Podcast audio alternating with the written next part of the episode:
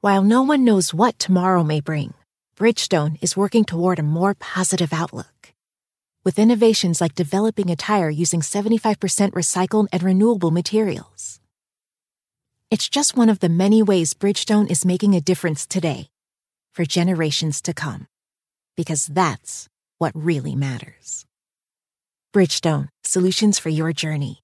Visit whatreallymatters.com to learn more. You haven't heard about the McCrispy yet? Well, then, you probably haven't heard the sweet silence after the first crispy bite either. Go try it for yourself to hear the best not sound you've ever heard. Hello, everybody. This is Andy Richter, and you have tuned in again to the three questions. I am the host, and this week we are delving into the archives, uh, doing the best of here. And this week I am talking to one of my favorite people on the entire planet, a Mr. Jack Black.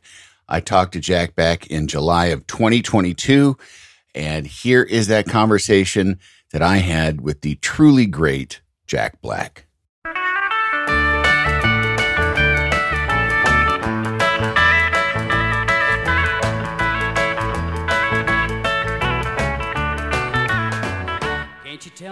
I had some joints, uh, and, then, and then my wife. I went out of town, and my wife hid my joints so that our sons would not find the joints.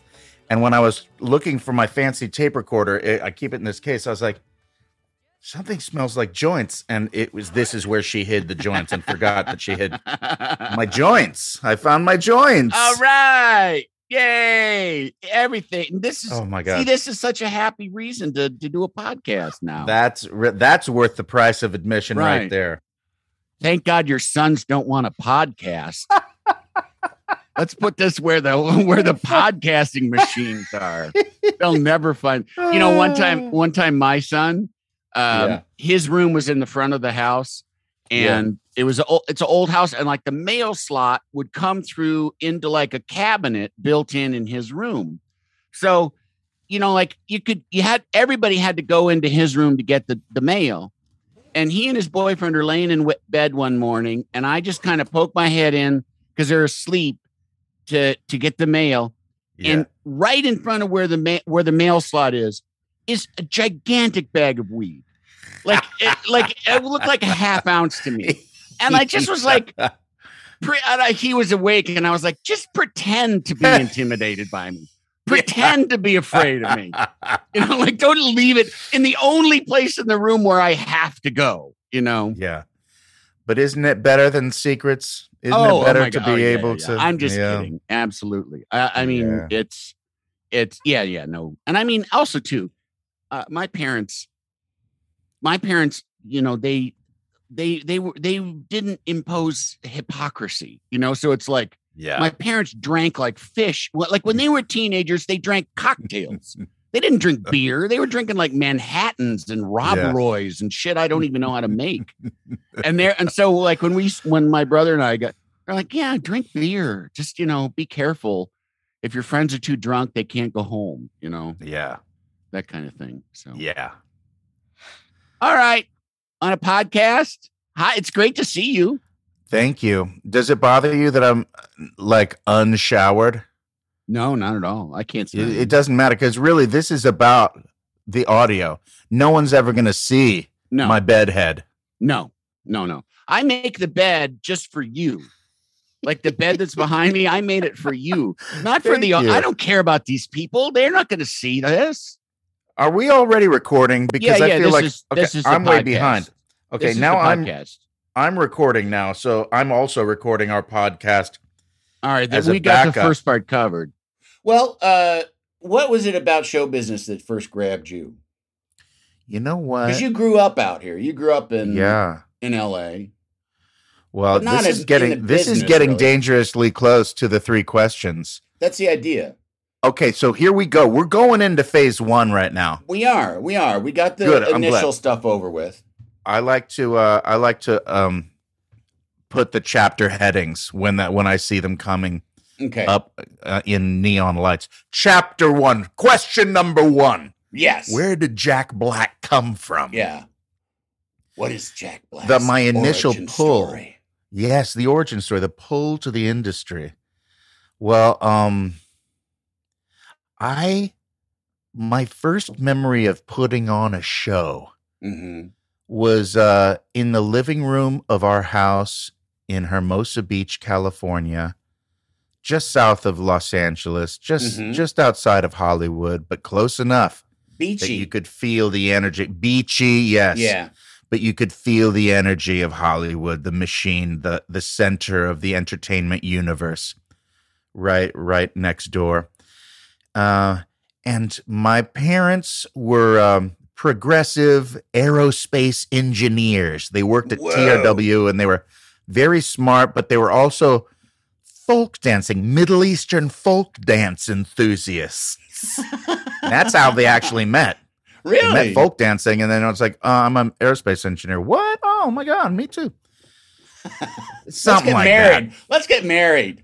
They got married, and it was a groovy time, you know, uh, in the late '60s, and and I was born in '69, and and uh, they moved to Hermosa Beach, California, and my earliest memory of putting on a show, we were in the living room. It was me, my mom and dad, and I wanted to recreate my birth. I think I must have been like three or four years old. Yeah.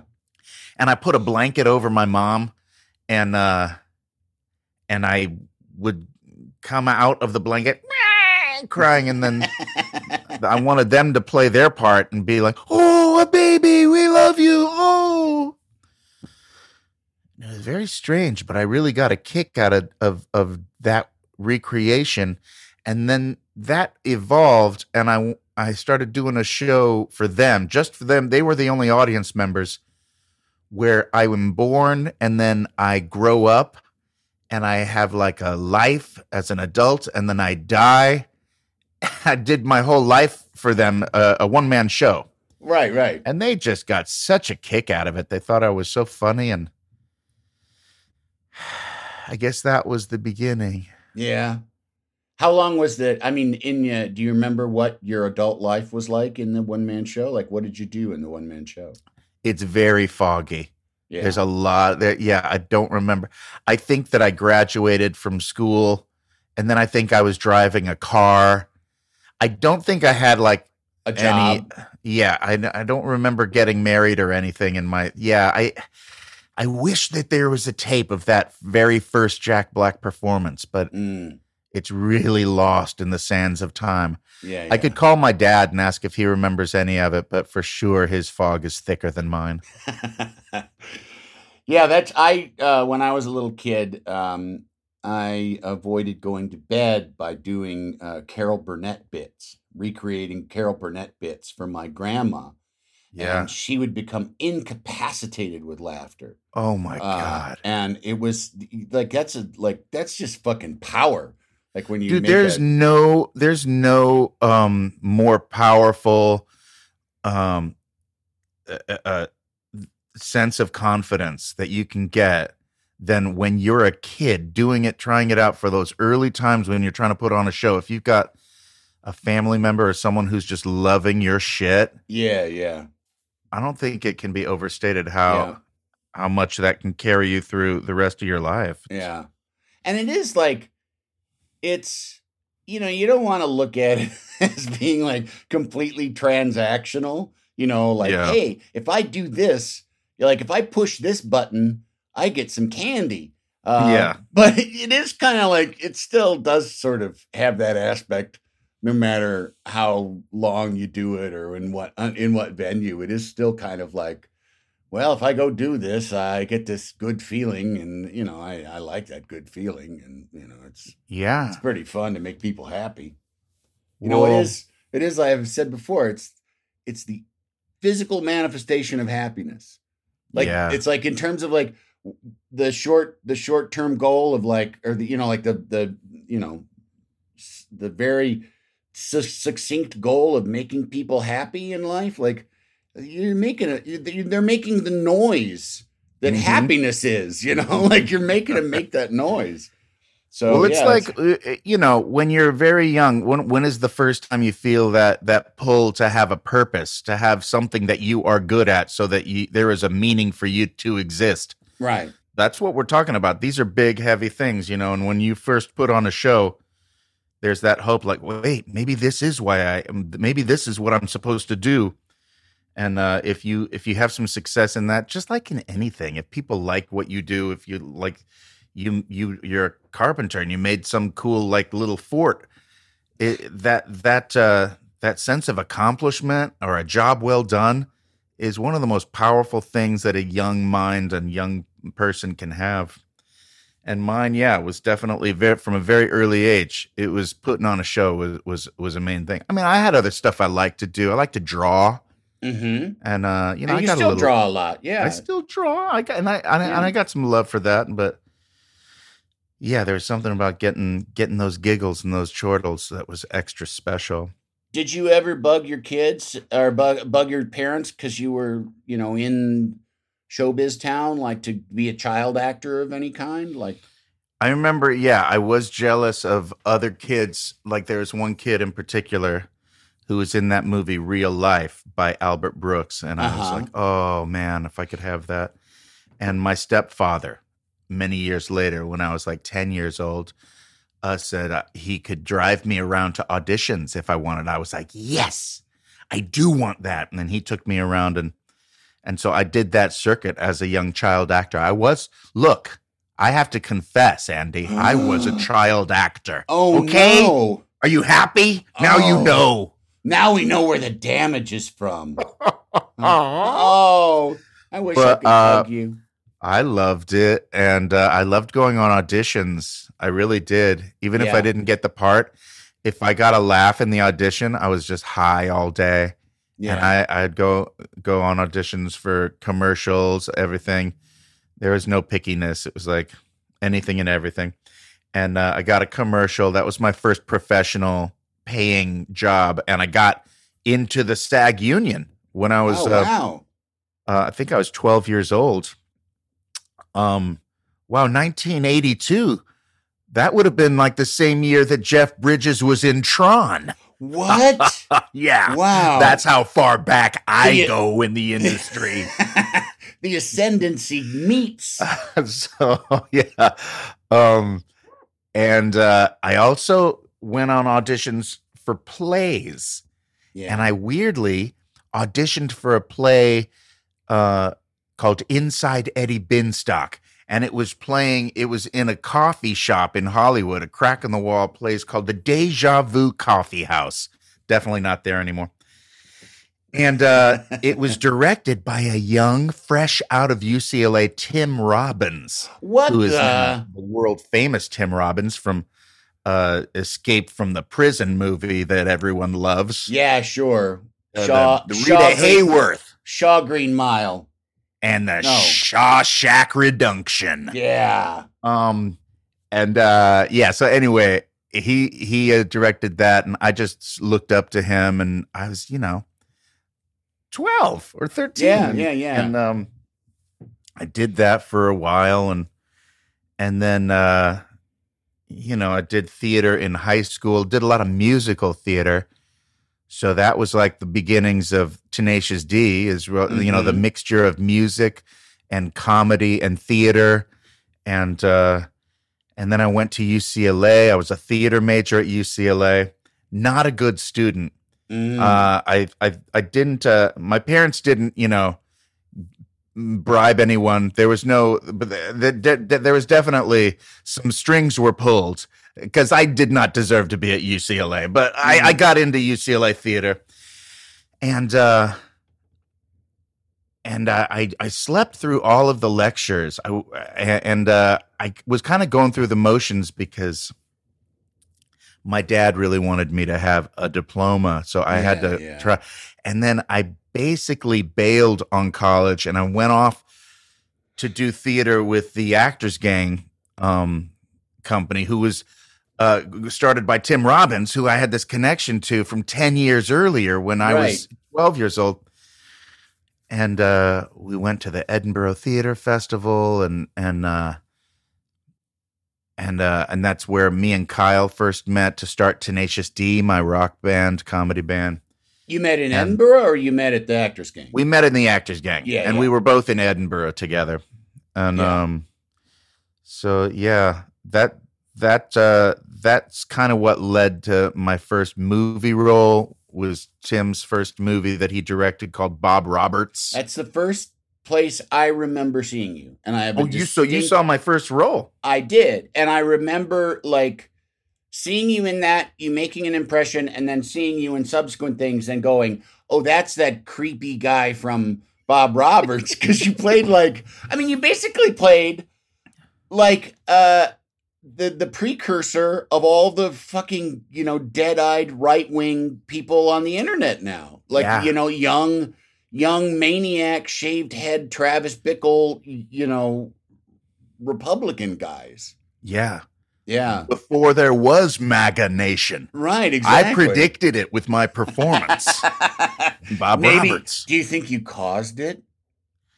I Are think that- Bob Roberts could have been. Yeah, that that would be a cool one for Tim to do a sequel to Bob Roberts because it seems a lot of that has come true in a weird Yeah, way. The, yeah. the manipulation of the the religious right into you know crazy political uh, power. Yeah. I mean, are you do you have any regrets about not about skipping college? Like do you wish you had? Like is it is it going to be hard for you to tell your kids you better go to college? Um, what would have happened in a sliding door universe where? Mm. You know, I do think sometimes what I coulda, woulda, shoulda done after high school when I graduated was not go straight into college. Yeah.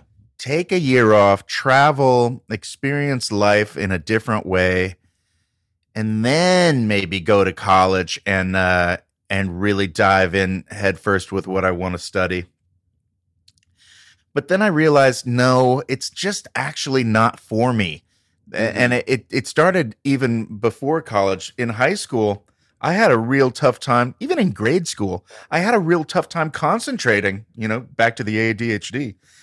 Um, and my mind would wander in class. And it was almost like I had narcolepsy in any kind of school environment. Whenever Mhm. it felt like traditional education, I fell asleep and I fell Yeah. asleep all the time. And uh, one time, the teacher at, at high school, I was at Crossroads School of, for the Arts and Sciences. Mhm. I think I was in 11th grade. Uh, the teacher, the the science teacher, uh, chemistry, got so sick of me falling asleep in class, he told the whole class, "Everyone stay totally quiet. Now leave everyone because the class is over." Instead of everyone getting up and loudly leaving, yeah, everyone left the classroom super quiet. So I was still sleeping on the on the desk. And then he told everyone coming in for the next class, everyone come in quiet. Jack's asleep and I want to surprise him. So everyone came in and sat down and the class started. And at some point I like woke up and looked around and I was confused because I didn't why who why I'm not in class with any of these students. These are all seniors. Um what am I doing here? And then the laughter began. And they all laughed and pointed at this silly sleeping boy. Oh. And the, the professor was most filled with laughter and glee, red faced and Oh. pointing. And I deserved it, you know, but also maybe I didn't deserve it. no. Maybe there's a reason I was sleeping. I, not just laziness, but some people take in information differently. Right. Uh, And he some never people shouldn't slept- go to college. He never slept again.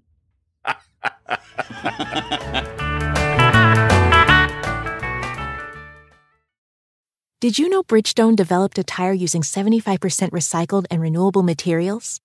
Making a difference today for future generations. That's what really matters. Bridgestone, solutions for your journey. Visit whatreallymatters.com to learn more. You haven't heard about the McCrispy yet? Well, then, you probably haven't heard the sweet silence after the first crispy bite either. Go try it for yourself to hear the best not sound you've ever heard.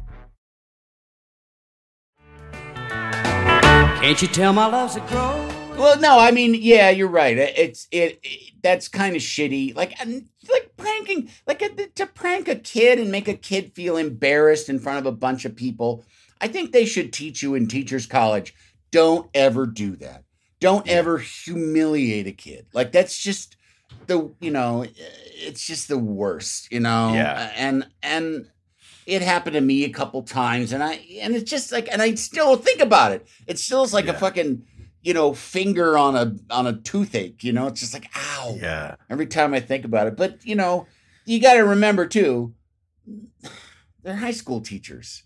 There's like, yeah. you know, they're, they're you see them like I see them with my kids, having you know, going through high school. I see the teachers that kind of are. You can tell they sort of get off on the fact that they're like pretty cool in relation to these children. You know, like you know what I mean. Like I'm, Yeah. I'm pretty suave and sophisticated compared to these 15 year olds, Yeah. you know. So, But when it when it comes to like the the lessons and the things that I took from school that I remember, I don't remember any of the actual yeah. nuts and bolts, but uh I do remember when my English teacher was like, uh, "Look, you're not doing well in this class. Uh, here's what I want you to do, so you can get a passing grade. You and Shannon, another actor uh, student in my class, you guys go and do uh, learn this scene from Sam Shepard's. Uh, what was True that West. play? True no, it was the one with the with the two lovers that that were had a tumultuous relationship. Fool for Love. Okay. Do a scene from Fool for Love and bring it into class and perform it live. And if if you do it well, I'll give you a passing grade in the class. And me and Shannon went and rehearsed at her house this scene. And we rehearsed the hell out of it. And then we came into class and we kicked so much ass. And I was so thrilled with the performance. And then he was like, Stay here. I need you to do this performance for the next class that's coming in. He loved it so much. He wanted all of his students to see it. And I just learned so much from that performance. What a great teacher. Yeah, it was great. And and I that's a like a core memory for me. It was uh, a a great lesson in how I take in information and how I actually learn on the job so much more than studying it in the book. And um and that guy, you know what's this is a weird name droppy thing. I can't remember his name, but I do remember one thing about this teacher. There was a great English teacher. He was the youngest kid in the Partridge family. He was that actor. oh wow. He grew up, and I could look I it up on picture Wikipedia. I can picture his face, but I can't, Yeah. you know. but he grew up and became a great English teacher. But Wow. um, and there's a few things like that throughout my my schooling where I think about, oh yeah, but that's where I really learned a lot. Oh, Brian Forster. that's the one, Brian Forster. Shout out to Brian, great teacher. Great teacher. Yeah, and do you think do you think that part of like and I, it's just I'm just curious because is there something about a teacher uh, it was there something appealing about it the fact that this teacher took you out of the mainstream and tailored something particularly to you? Like was that the beginning of what was special about it do you think? I think um he just gave me a chance to communicate uh uh uh uh a powerful emotion and what great writing can be and and what it what it means to to to put on a show with great writing it's Yeah. like a it's an essential part of the the the work. The Sam Shepard thing on the page is one thing, but when you have an actor who's really feeling emotions connected to it, it transforms it into a whole different experience and brings the piece to life in a way that it it, it has to be to experience it properly. You know, like yeah you can read Shakespeare till the cows come home, but until you see a great performance of it, uh, it that that's the thing, the final essential piece to communicate what's happening inside of it. yeah see i'm not a big shakespeare fan Oh man, Uh, it's just it, it's lost on me. I I read it. I've seen it. I've seen real big, great productions of it, and I just don't get it. I just I guess you haven't seen uh, Henry the Fifth. yeah, guess I that one will change your mind. all right. I'll be right back. With what's his name? He did a great job. What's his name? Yeah, he's a British guy. Come on, Oh, one of those British guys. Sure. and he has that Brian speech in there. Brian Forster. There's a famous speech in there. Uh, my horse. Uh, horse Saint Crispin's Day. Oh. Everyone, we're going into battle. And if you care about forsooth, thy shall say Saint Crispin's Day. Something like that. Something like it's yeah, I get, yeah, I get the gist. I get the gist. In my in, in the research that uh, somebody else, I don't research this stuff myself. Uh, there was something about Anne Bancroft giving you great notes after a high school thing. That was a big one for me. Yeah. Um, so Anne Bancroft's son and Mel Brooks's son together, uh, Maximilian Brooks. Who has been a guest on this podcast. Oh my God. Yeah, because now he's, you know, like a, he wrote all those zombie books. Did you read any of his zombie books? Yeah. Yeah, he's a There- brilliant writer. He's a brilliant writer, and now he's like, he's like, you know, goes around, um, you know, like uh, uh, uh, lecturing and and consulting about like disaster, you know, contingencies. Uh, just I see him sometimes. I'll see. Yeah, yeah, and he's consulted so by. much, Yeah, you but he's consulted by by uh, the military about Yeah. possible scenarios because Yeah, he's yeah. able to, you know, creatively imagine uh, horrible, horrible uh, things in science fiction future. yeah, Um, but also you'll see him sometimes on the real time with Bill Maher. Hmm Uh, and you you gotta you gotta be ready with Knives Out to go on that show because uh, sometimes Bill will turn on you, and you got to be ready Yeah. with your shield right. because he'll gut you in front of millions. And he has no fear because he can hold his own with anyone on any intellectual level, and I'm very impressed with him. Right. And he does he also has the invincible quality of not giving one shit whether you like him or not. Nope. Like, Yeah. he does not care at all about not Well, oh, liked. you know, like we were saying about how, how powerful it is when you got loving parents that actually really dig you and give you encouragement early on. I have no doubt that he got that from Anne Bancroft because I got. I'm not her son, but oh, I Oh, got I, a meant, little. I meant Bill Maher. I, I was talking about Bill Maher. I thought you were talking about Bill Maher. I Never was. mind. Oh, I- I oh, okay. switched. Oh, you switched. Okay. All right. Because I was like, I didn't mean that about. I'm, I'm Max. I think wants to be liked. Uh, you know, Yes. and my impression is that it, doesn't. He is human and wants to be liked. So, okay. Yeah. Anyway, gone with Max and his mom. No, Bill Yeah. Maher, I would suggest, has the opposite. He he thrives on not being liked. He gets a little charge out of it. He gets a little sexual charge out of it. Mm. You know, oh, you don't like what I'm saying and you don't like me? Well, fuck you. And And, then then, people little love him for it. And a there's a slide weird. whistle. Because he's getting a little bit of wood, a little bit of But, hate uh, wood. But uh, yeah, so Max Brooks uh, had rad parents who were loving and supporting of him, and but beyond that, I was in a play at at uh, my high school called The Miracle Worker, famous Uh-huh. play. Uh, Helen Keller can't see or hear or speak, and and she is kind of brought into this world through communication that, that all the doctor said was impossible by this miracle worker who played uh, who was played in the movie by Anne Bancroft brilliantly. hmm And so we're doing a play of the miracle worker and Anne comes down. She doesn't have to do this cuz Max is not in the play. She Yeah. just comes down because, you know, she was in the movie and she said, "Hello, I heard you were doing this play. I wanted to come and say hi to the cast and tell you all, you know, a little bit about my experience in that movie and it was just so sweet and wonderful and, and gave us a little insight as, as to how we would perform the show. God dang it, I'm getting a phone call. I got I forgot to do the thing. Let me turn that off and do not disturb.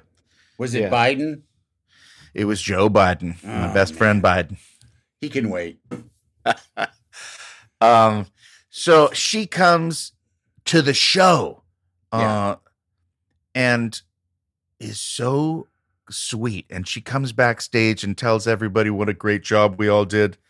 And she said, you know, you played the the the role that uh, everyone said was a thankless little role, a nothing role, and you really brought something to it. And I was like, oh my God, thank you. And then I got home and she had left a message on our answering machine at home. And she said, Jack, I didn't want to say this in front of everyone, but born to do it. You were born to do it. And it was so moving. And I listened to that answering machine message until it wore out the tape cassette. Mm. It was like 150 times. And I made a tape of the tape. And it's just weird how sometimes a little word of encouragement can mean so much and take you to another level. Just that that boost of self confidence that I got from that was I can't I can't really overstate how much it meant to me. Yeah. Isn't that weird? Yeah, that I mean that is that's honestly I bet that's probably why like that makes it okay to not go to college. You know, I bet Yeah. you know it's probably like one of those things where you've always got that in the back of your head, you know, because and also too, when you want to be an actor, college, eh, you know, it's like I always feel like you learn so much more by doing than studying, and Yeah. especially in acting, is especially in film and television, you can do a million classes and but you learn more from like 3 days on an actual professional set acting and actually learn about what it all really is and how to do it and and what's important about it. Um you learn so much more by just getting paid to do it. Uh and being in a professional atmosphere with other professionals, you know. Um It's a high wire act and there's tons of adrenaline involved yeah. and uh, there's no classroom that can really uh, re- recreate that that kind of environment. Yeah, I would go off and and do a play with my friends outside of the school in front of real audiences, and and uh, yeah, I grew leaps and bounds and and got so much more out of that experience than any of the any of the classes that I had.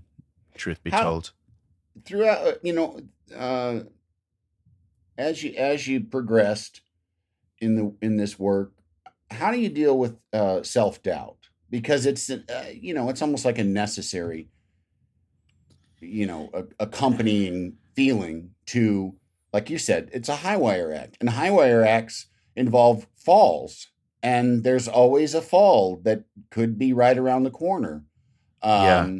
Not that high wire acts have corners. It's usually just one straight line. But you get the idea. Yeah, uh, self doubt is a it's a demon that uh, must be faced, and in fact, I get it before every performance, even if I'm feeling real confident about the material or or about you know the song. If we're if me and Kyle are going to go perform some music somewhere, I just uh, it's a kind of a running joke that I have with Kyle Gass of Tenacious D. Before we go on stage anywhere, we always uh, we look at each other with terror and we're like, uh, is there some kind of a loophole? Is there some way we can cancel the show and blame it on something? Blame it on the loophole? yeah And uh, because no matter how much we love it, there's always that little bit of dread right before you go on stage because um, uh, there's a fight or flight aspect to performance, to live performance, where you really want that attention and you want that love and you want to put on a good show and make everyone laugh and have a good time. But there, it also is just a big crowd of people and they could judge you and they could conceivably turn on you. Mhm. Uh, it, and, and there's always that little tiny seed of fear that you're not going to be accepted and you're not going to be liked. Uh, or, you know, maybe you're even afraid that what if I'm nervous when I go out there? They'll sense my nervousness. It's like they're a big wild animal. If they sense your fear, then they'll kill you. yeah And sometimes it's irrational. It's like, no, that's just. Um, but uh, I have to just remind myself, no matter how bad, how how bad I think it, how bad, like, because you'll wake up someday and you'll get, uh, this doesn't feel like a good day. Feels like a bad show day. Feels like today is the day that I go out and shit the bed. No matter how much you feel like it's gonna suck, you have to admit to yourself it's possible that it could go well Yeah. You know what? It's actually possible that I'm going to go out there and have a great time. As hard Yeah, to imagine yeah. as that is, and then once if you can like convince yourself that it's possible, Yeah. not that it's definitely going to be good. That's Or that's off the table. probable even. No. Yeah, just possible. you yeah there's a small chance that this could turn out well and more often than not it does turn out well you know it's just a weird thing that you have to fucking talk yourself into isn't that weird that's why really to do this you have to love it so much that feeling of when it goes well that it's worth all of the anxiety and ulcers and nausea Mhm. and nightmares that go along with it because it ain't easy. yeah. Mm, Well, yeah. it's it's. I mean, it is really really fun, and it is. Yeah. It's not even. I you know to me it's more. Well, because I got you know I, you you're used to like a much more higher en- energy performance than the things that I've been doing for the last eleven years or so. You know, like going on the Conan show is like. Oh, go out there and crack wise. You know, it's like, uh, you know, I mean, I would have bits to act in that I would feel a little charged up about and hope that they went well. But we did so many of those shows that it kind of, we did such a volume business that I was never too precious about any one of them, you know? So Mhm. I got, and, and I was very, uh, for me too, it's also the place that it's at. If I'm comfortable with the place, I'm comfortable. If it's a new place and new people, then I'm like, oh, fuck. I, I think I might suck. I think that this is this is all this has all been a trick on me, like making me believe I can do this. um, but I I uh, I do think that um, I forget what I I forget what my point was. But well, I, I, have a point. I've I've been waiting for my turn to talk for a second here because Oh I my just god, I'm to say so sorry. that your bits are funny and all of the the like the things that you guys have done over the years have uh, has always consistently made me laugh but the thing that blows my mind about you is uh you're off the cuff like cracking wise just in the flow improvisations or just like things that you'll notice and you'll say and i always go man what a mind and i'm always blown away by your the brilliance of your uh uh just in the moment things that you say Oh, thank you. and that you. can't really be planned for that just has to be you just actually relaxing in the moment and making Yeah. observations Yeah, yeah. It's well, it's like, you know, it's it's um I just talked to I was on uh, Justin Long's podcast and we talked a lot about it. And it is it's a kind of not caring that's not the same as not caring. You know, it's like not giving a shit, but it's not not giving a shit. It's it's giving yourself the freedom to just kind of be in there. And a big thing for me always too was like to pursue my own fun within the moment. Like like to be myself and to have a good time the way that I wanted to, regardless of all the stuff going on around me. Like, I wanted to have fun and I wanted, and I always felt like that was a good sort of MO in order to ensure that the audience would have a good time too. And I mean, it's like why one of my favorite, like truly one of my favorite things was when we'd have animals on. Like just hmm. like for me, that was like, yeah, I like doing comedy bits and stuff, but I get to pet a baby tiger. You know, like that's like that's that's the culmination of a lifetime's work is petting a baby tiger, you know, or Yeah. you know, or oh look at this giant tortoise, you know, like you can touch him and stuff. It's that's the shit that really mattered to me because I still just like I really am like I try and just I don't know if it's like I try. I just kind of like I like what I like and I follow what I think is fun. And and I think too, oh well what I was gonna say was so I was gonna say when you say you got to really like it and to put up with that anxiety, my anxiety isn't so much in that moment. My anxiety is in the larger scheme of how am I going to make a living at all of this? How am I going to sit here when the phone hasn't rung? You know, and I had I had had 11 years of steady work th- through the Yeah. last stretch with Conan, so I'm back to that. And that's the part where it's like, yeah, I really do enjoy this because this is stressful. This is stressful, not, you know, like where it's like, well, another day went by where I didn't earn any money, you know, and you're like, you you get older, th- those they those matter, you know, and so it's it's but it's the same thing. It's like I still I still love doing this enough that like I'm I'm willing to stick it out. I mean, and at this point, I'm like, what am I going to do? Get a realty license? I don't think so. you know, I imagine imagine having to sell realty at this point. There's always porn. I guess, yeah, yeah, yeah. A, B- Someone would pay to see Yeah. us get it on. a BBM, uh, big beautiful men. Um, yeah, well, yeah, bear stuff. I, you know, that's it's always. I remember once Andy Daly and I went to Disneyland once. We took our daughters uh, when they were little, Yeah. and um, we just happened to go on Gay Day. And and on Gay Day at Disneyland, everybody wears like all the gay people wear red.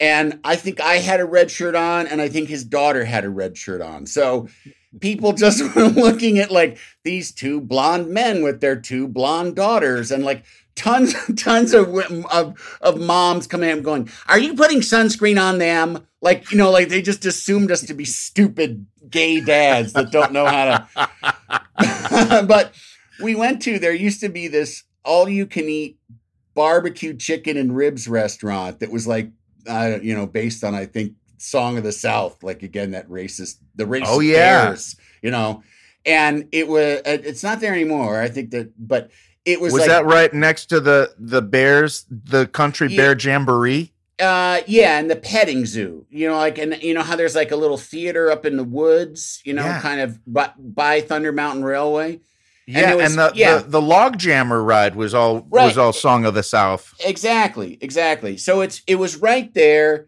and it was good food, and it, they would just bring you like literal buckets of ribs and chicken, and I saw an entire like table of like twelve bear gay men, you know, big burly gay men. And they they uh, and they were there at like eleven fifteen a.m. To, you know to just pow- to power down, and I was like, the efficiency of that, the efficiency of being a big gay dude who just is into big gay dudes. Like, yeah, let's go eat four buckets of ribs and like no judgments. We all both are like, oh, that's so fucking hot the way you're putting away those ribs. Yeah, you too, buddy. You know. I was like, oh man, that's that's the life. That's the life. That is- Only yeah, it's a little slice of heaven. yeah, yeah. Did you know Bridgestone developed a tire using 75% recycled and renewable materials? Making a difference today for future generations. That's what really matters. Bridgestone, solutions for your journey. Visit whatreallymatters.com to learn more. You haven't heard about the McCrispy yet? Well, then, you probably haven't heard the sweet silence after the first crispy bite either. Go try it for yourself to hear the best not sound you've ever heard. Can't you tell my love's a grow? Well, now, um, with Tenacious D, you guys are so fucking great. Did you ever think like, Uh. okay, it's just gonna be the D for me? You know, it's just like acting, schmacting. You know, like was there ever a point where you're just like, maybe I should just really focus on being in a band? Um, I, I've always felt like uh, uh, uh, I I uh, I needed to do more than just music, and I needed to do more than just acting. I I really, from the very beginning, like musical theater, that was the great combo. But um, no, I've never felt like I, I want to just do one thing or the other. No. Uh, yeah, I've too squirrely. Uh, Yeah. I'm a more of a jack of all trades, master of none. Yeah, But uh, we definitely uh, enjoy doing it. But we we work in in bursts, and we have a slow um, process. We'll write a we'll write a record, and we'll tour that record for a couple years, and then we have to take some time off to to uh, get that hunger again. Uh, we we we need six years between records, so that's just sort of been our process. Yeah. If we had to put out a record like a normal band every two years, I don't think uh, I don't think we'd still be doing it. Yeah. But uh, we do have a, a, a plan for another record, and uh, I'm excited for it. But uh, yeah, there will be no D wine until it's D time, and I Mm. need to get like other gigs going in between those those six year records uh, to uh, to feed the beast inside my soul. Yeah. Uh, yeah, I need I need uh, different things. But uh I know if I had focused all my powers and energies on Tenacious D, maybe we could have been maybe we could have been more successful. Right. You could have like been like U2. Exactly. We could have been Pearl Jam. Yeah, they could have put your album on iPhones whether you wanted it or not. that is success. You know. No, I don't think so. um, have you ever done any like like I mean, have you ever done any like Broadway musical theater? Because you have such an amazing voice. Thank You're you. such a good No. singer. Like, You know why what's doesn't somebody weird? Put you in Guys and Dolls or something. I just realized where I got COVID. Right when you Oh, said that, cool. we took a family vacation to New Jersey and New York, Broadway, and it was on that trip. At some point, I got COVID. Mm, I don't know if it was when I went to see The Music Man, starring uh, the great Hugh Jackman, mm, or if it was at the pizza place. We went to John's Pizzeria right afterwards. right. Delicious pizza, by the way, Yes. but filled with COVID. Yeah, COVID. It was somewhere in New York City. Someone sneezed at me. I don't know where and when exactly, but yeah, yeah. I wouldn't trade it for the world. That was a fun ass trip. But think have I I, ever done Broadway? No, Yeah. I've never done Broadway. Uh, I did off Broadway. I was in a Mhm. little a little play um, based on Bertolt Brecht's poetry Ooh. that almost no one saw called Bert Sees the Light. Mm. And uh, I have dreams of of going on old Broadway. And I was definitely jealous of Hugh Jackman while he was up there. I was thinking, that should be me as the music man. Well, we got trouble. and I wanted to do Music Man. I'd always thought, man, Music Man should be the the my my entree to Broadway. You would be fantastic. Would- Did your wife have to like keep holding your arm and keep you from brushing the stage? Yes. I gotta get up there. Simmer down, Jack. Jack, no. stop it. Um and I did I did enjoy whenever I see great Broadway musicals, I think God, that would be a fun fun life. Uh, I saw an incredible production of uh, Sweeney Todd, Yeah. the Demon Barber of Fleet Street. One of the that's probably my favorite musical theater uh, production or piece that I think has ever been written. That Yeah. dude um, was something special. What's his name again? That dude that wrote that? I don't remember. I Stephen. Sondheim. Oh yeah, Sondheim. Genius. Yeah, yeah, yeah. the See, I Demon don't- I Barber of Fleet. I don't know Sondheim that well. And well, uh, that's the one. I'm going to say that's the one. If you're going to do one, do that one. It's the darkest and the juiciest. right. the harmonies mur- are insane. The murderiest. Yeah. And you know which other another one I loved? I love the producers. Yeah. The producers. Yeah, Yeah. I know. I know. It was a movie. First, it, it's a it, it, it's it's kind of cheating because it's not really a musical that came. It, the real musicals you want to say came first, and then a movie was made about you know a- Right. after the stage production. But weirdly, the producers should have been a Broadway musical first Right. they did the movie, but they should have made it a musical because it works as a musical in a way that the movie doesn't. Because the movie is a movie about a, a musical. Right. The musical is a musical about the musical. About a musical. And so it works, it resonates uh, stronger on that meta, like thing within a thing yeah, yeah. and uh, kind of blew my mind. Yes, do, did I miss Gene Wilder? Of course, and Zero Right. Mostel. Of course, no one can replace those guys. But it just kicked so much ass, and I was also just blown away by that Mel Brooks. yeah. Because whenever I go, Ugh, how how much life do we really have left? When do you stop rocking? Yeah. You can you rock in your 50s? Sure, sure. I've seen people rock in their Can you rock in your 60s? Yeah, barely. can you rock in your 70s? Nope. It's No, over. yeah, Might as well so. die at 69. Yeah. But then you see someone like Mel Brooks having a fucking fifth act Yeah. and blowing doors down and then he's like 80 on Broadway. It was it's inspiring. Yeah, absolutely. Whenever you meet an old person that like doesn't act like an old person because you're so used to and especially like in my own life, all the old people just most of them suck. They just Yeah. like, you know, They're They- complaining. yeah, it they sucks.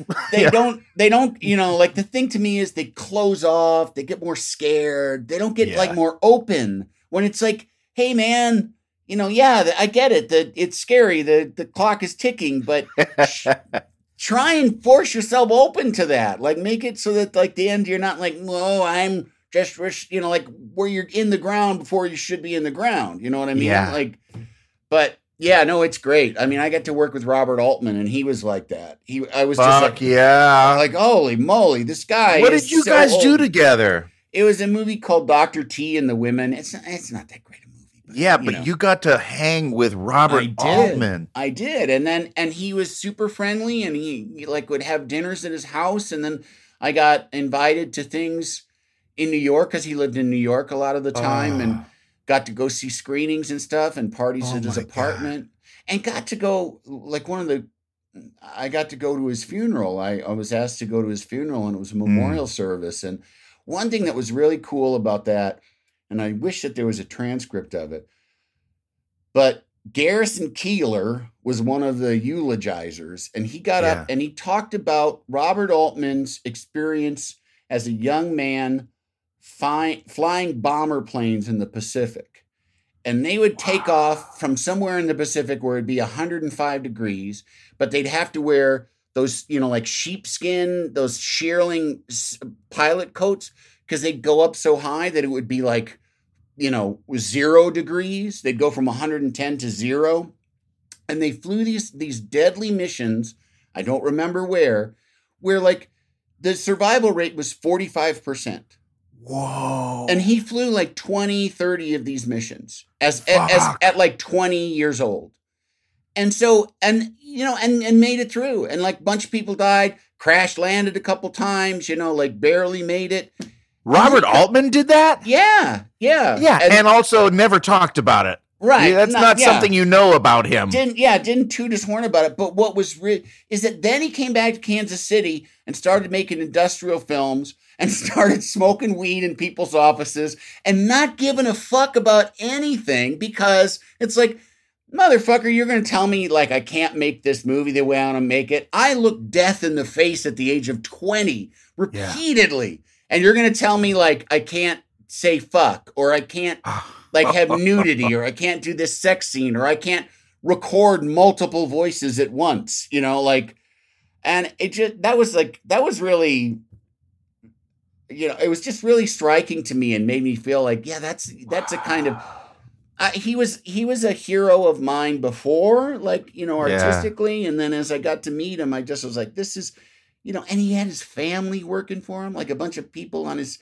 his kids and different family members worked for him on the set, and they were all capable professionals. But he just like he just, I was like, that's how to do it, like the way he's that puts it. a whole other spin on MASH, the movie Yeah. that he directed that led to the TV series that ran Yeah. for years. And is it true? Tell me if this is a trivia thing that you're aware of that his son wrote the lyrics to the theme song of MASH. I think he did. I think one of them did. Yeah, And they're not on the TV show. You don't hear any lyrics on the TV Yeah, yeah. show, but I think he did. Or or was that? Or was it one of the Carradines? that- suicide Yeah. is painless. or was it one of the Carradines? Or is that Maybe. thinking of that I'm easy? Oh, it doesn't well, matter. whatever. Yeah, the look thing it up, is folks. that um that story blows my mind and i have a connection to that story because my first movie uh bob roberts that i was telling you about tim robbins Yeah. directed went to the cannes film festival and uh, i was not invited because i had such a small part but my dad lived in cannes at the time and i was like dad i'm coming to cannes to visit you and then really I was sneaking into the the premiere of Bob Roberts in Cannes Film Festival, and had the best time. Uh, after the the screening premiere in Cannes, Tim was like, "Come, Jack, Jack, come to. We're going to the top of the mountain. There's a there's a we're we're gonna have a little uh, after premiere party." and it's nighttime at the top of a mountain in Cannes at some some rich guy's mansion, and I'm out on the veranda smoking a joint with Robert Altman, Tim Yeah. Robbins, and Giancarlo Esposito, who was also Wow. And it was a an incredible memory and a moment that I was just like smoking a joint with legends. Yeah. Yeah, he Uh, would every night after work because he it was very important to him that everyone watch dailies. So when you were done Wow. shooting and they were very very like humane hours, you know, like 8-hour days, 9-hour days. Yeah. Uh you'd all get together in this big screening room that one of his sons uh perfected screening rooms like the right angle and the right projector and the right distance and we would watch it and there'd be snacks and he'd just be smoking joints watching it you know or at we on weekends he'd have parties at his house big you know like big dinners for the cast and stuff and he'd be watching this was in dallas he was in a rental house and he'd be watching like six different football games at once and have money on all of them and like complicated like I parlayed the you know the Giants in with the Cowboys, and if the Packers lose, then the Jaguars have to win, and like all these complicated bets. Just you know, just pursued his own What joy. incredible life. Yeah, and t- and that he was he was at Cannes because he had directed The Player, yeah. a brilliant movie about the Hollywood industry that Tim was also that in. Tim is in. Yeah, and uh yeah, I always wanted to party with Bob Altman after that Yeah. and we never I never got to be in any of his movies, but tragically um he he did call me one day Oh, wow. many years later and said I think it was like actually 10 years later or I don't know. Uh, uh, he he said I want you to be in a movie. I want you to play this part. It's going to be a a a an adaptation of a documentary that I really love called Hands on a Hardbody. I want to bring that to life in a movie. And I was like, I'm in. And Jack White was going was going to do all the music for it. And I was like, this is fucking rad. And then he died, and I was oh. so crushed. Not only that, I was not going to be in a fucking Robert Altman, yeah, yeah. but yeah. also that you know this super cool, awesome guy was gone off Yeah. the planet. yeah. Well, But what a life! What a crazy life! You know what he reminds me of, and I never met the guy, but did you ever meet that improv? Um, Del Close. yes, the Yes. genius Del Close. Yeah, I took classes with Del. No shit. Yeah, yeah. Did they have? Am I way off? Did they have any kind of similarities just in energy? Yes, in energy, yes, but I mean, um, Del was Del Del was brilliant and a great teacher, and really, you know, thought about improv and was completely devoted to it. But he was a complete mess. You know, he Yeah. like he could barely, you know, like he couldn't he could barely hold together an apartment. You know, whereas so that's a totally Robert, yeah. Whereas Robert Altman, you know, ran movies, you know, and was- Right. and you know, and did did that, you know, like not only just directed the movie, but like was constant, you know, like all his movies, he had to go get the money first. He had to go talk to, and I, I mean, I think the way that everything was done was that he'd go secure like because his movies did so much better overseas that he'd secure all this kind of foreign money and then get the movie started and then ha- and then be still trying to get money while he's making the movie you know like just like get enough money to start you know to get the balloon off the air but then like to keep fuel in the burner But- you'd had to keep pushing you know That sounds like chaos to me. Yeah, that sounds yeah, like yeah. a- an enormous amount of stress and anxiety, but he was able to navigate it because, Yep. like I say, he didn't give a shit. He didn't And give so- a shit. and he had he'll people bet helping the him. parlay on five different football games, Yeah, and it yeah. sounds like chaos, but no, because he's a brilliant professor, he's able to navigate through. And also, who cares if it all fucking explodes Right, and goes right, to right. hell? It was and fun. that's what I felt like. Del, Del Close was also, even though his life was more shambles, yeah. he was like in the middle of a horrible chaos, but he was able to like find some brilliance because he's this wizard professor at the end of the day. yeah, yeah. I guess um, maybe it's just because they're two old dudes with beards. Maybe that's the only reason I think of them. Well, no, they're both similar. they're both kind of gurus. They're both kind of visionaries. They're both, you know, very inspirational and inspired a lot of people beneath them. So yeah, I mean, it is similar. That's the thing with Del Close that I'm obsessed with is that he's touched so many great performers, and uh, yourself included, over the decades. I don't know that there's another teacher, uh, certainly of improvisation, that has has crossed paths with so many unbelievable, talented. you not know, in im- yeah, not in purely an improv comedy. No, Uh, Um, no, yeah. and I don't know that much about him. He never wrote a book.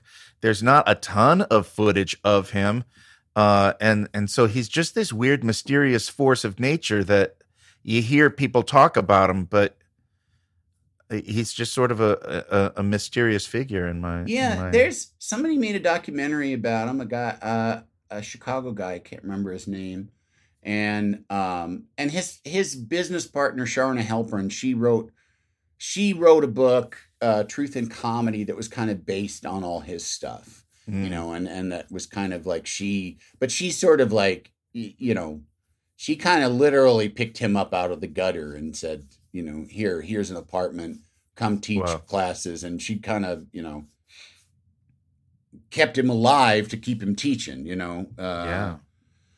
So, but anyhow, that's none of this is about you. This Sorry. is what we're here for. That's all right. I went off track. We've been talking a while here. Um, how about the second question? You ready for the second question? Hit me. Where are you going? Um.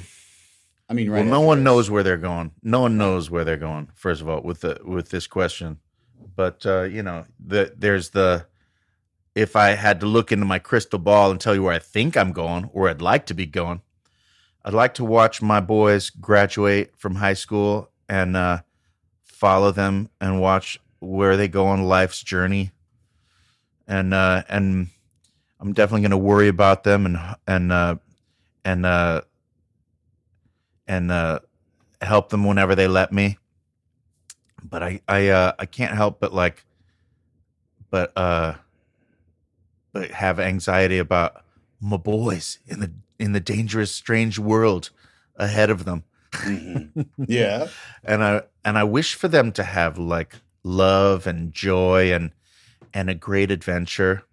And I know that when I was a kid, I I I didn't know what, what life had in store, and I ended up having a, a incredible, lucky, fun filled, and you know ups and downs. But it's a weird thing when you have kids. You're like, if there's a crapshoot element where you're like you want all the great things for them, but you don't know how it's going to go really.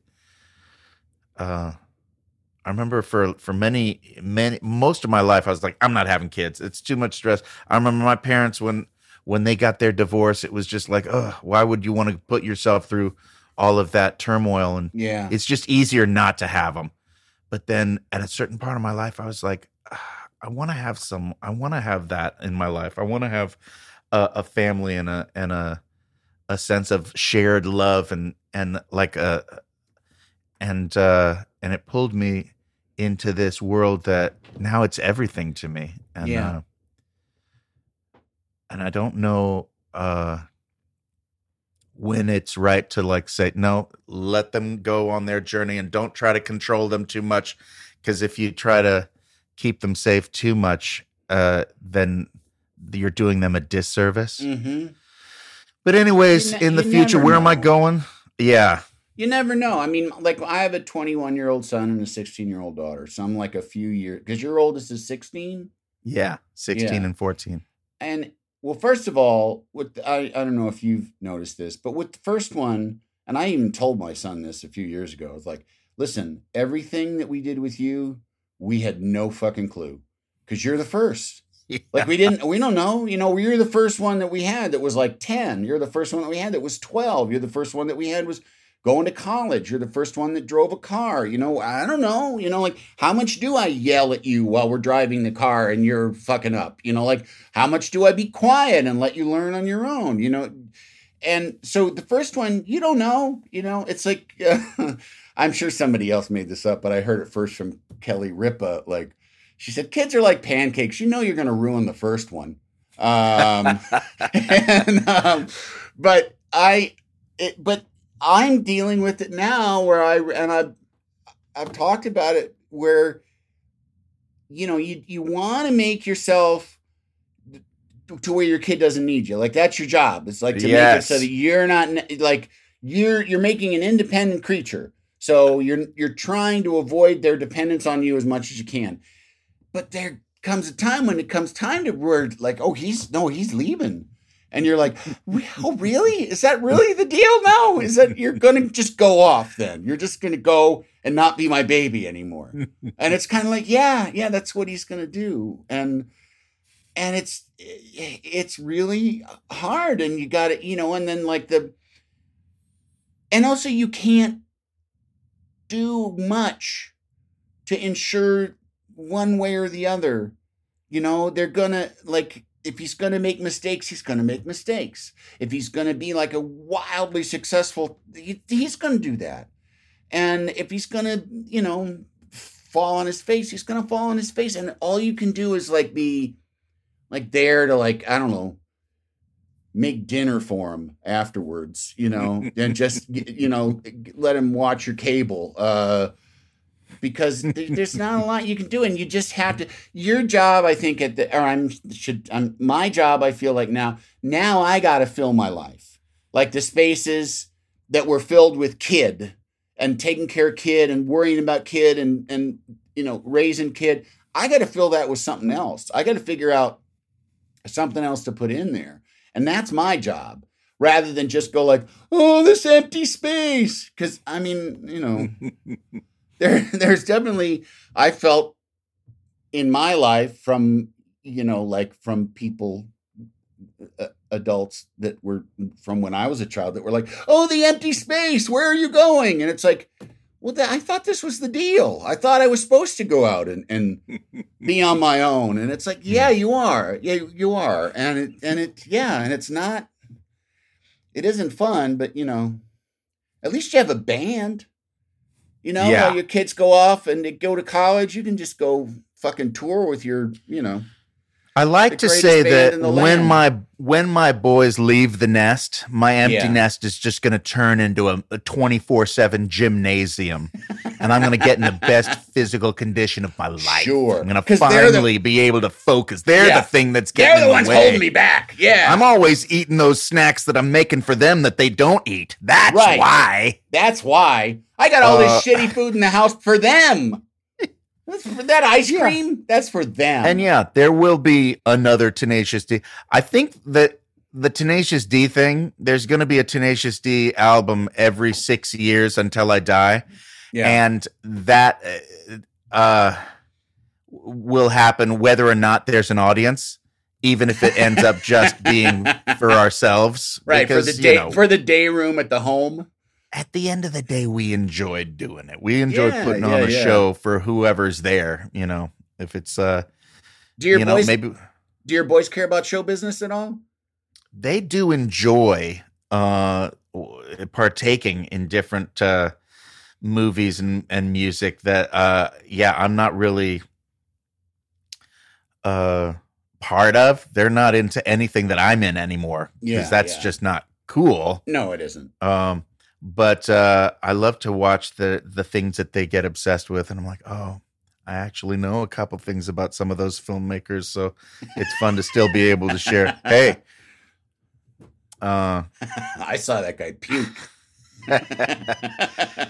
but um, there's a yeah. Also, I'm gonna probably make one more movie. Everything that I'm gonna do is just the last one at yeah. this point the future is just uh, I'm gonna do one more thing uh, in each category, Yeah. and uh, I look forward to retiring into the retirement home because my fantasy is I'm just going to play video games all day Yeah. because I never play as much video game. I don't I don't hardly play video games at all anymore because I always feel like who has time? I gotta get all these things done.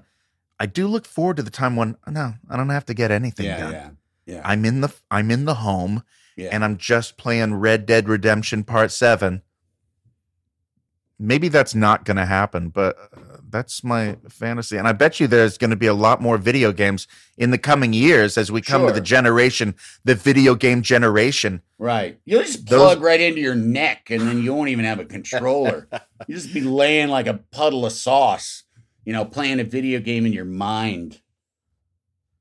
Well, you remember that movie that Robert De Niro and uh uh uh what was it? Kaley Cuoco. Forget it.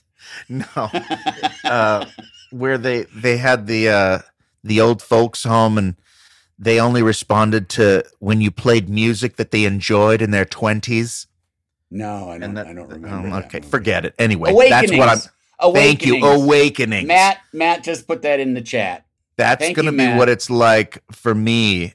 That I just I'm totally catatonic until you know like They put on Dio. you put on Dio and uh, a screen with with asteroids, the video game. and I'll be like, "Oh, I'll be reactivated. Uh, let me at it. Yeah. the future. Well, Who the hell knows about the future? I know, I know. Well, what about what have you learned? That's the third question. I just slid right. this into is the that. hardest one. What have I learned? yeah. Um, and I was thinking about it last night. It doesn't have to be profound. I mean, Paget Brewster, one of hers was uh, you can sharpen scissors by cutting tinfoil, which I was like, oh, that's pretty Oh. good.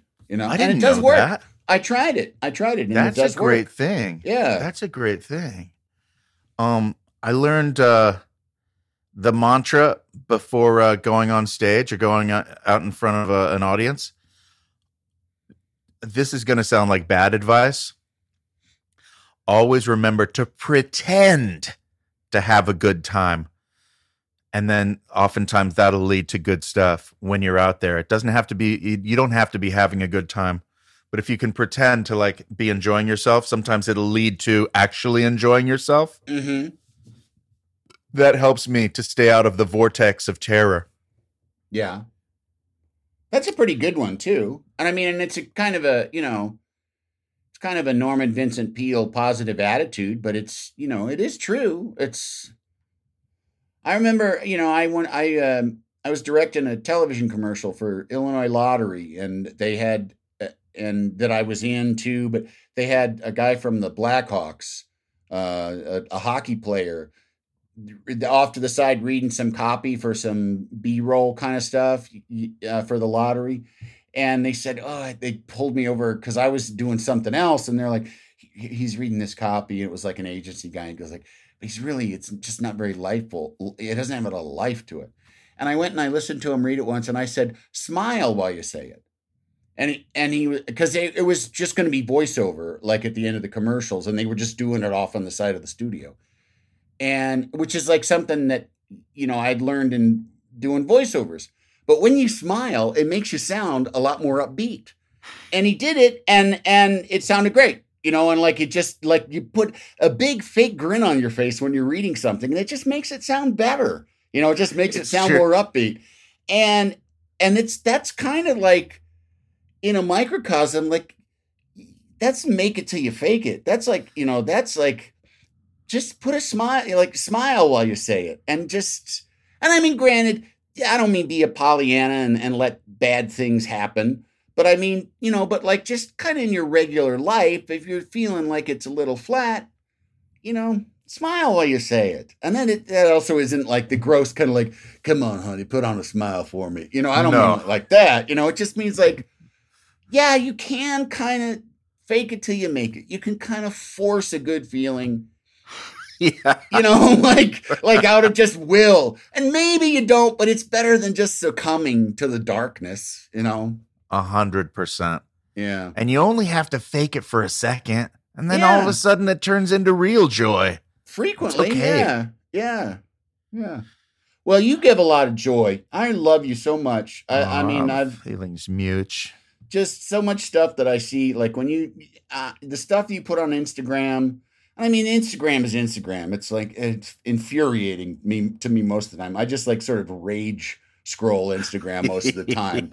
um, but but like you do so much fun stuff that is just pure fucking joy and it's really such a service and i'm so grateful good. for your presence in the universe and Dude. especially for your presence here man it's really great Oh my god.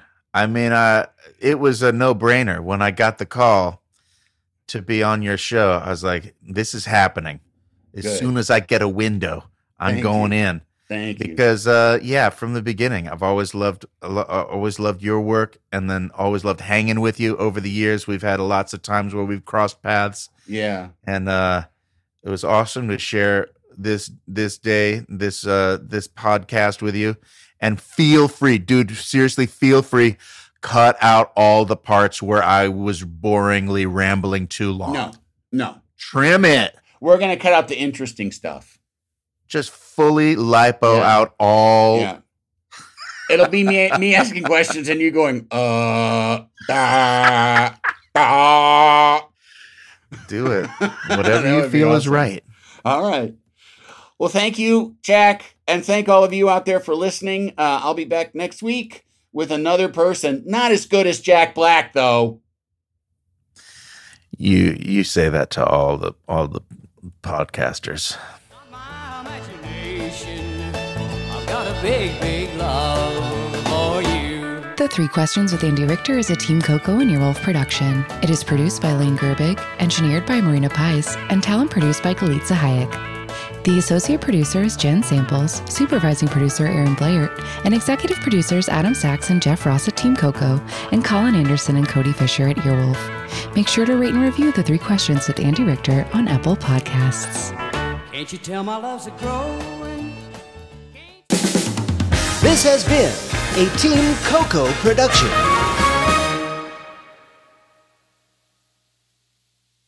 While no one knows what tomorrow may bring, Bridgestone is working toward a more positive outlook. With innovations like developing a tire using 75% recycled and renewable materials. It's just one of the many ways Bridgestone is making a difference today for generations to come. Because that's what really matters. Bridgestone, solutions for your journey. Visit whatreallymatters.com to learn more. You haven't heard about the McCrispy yet? Well, then, you probably haven't heard the sweet silence after the first crispy bite either. Go try it for yourself to hear the best not sound you've ever heard.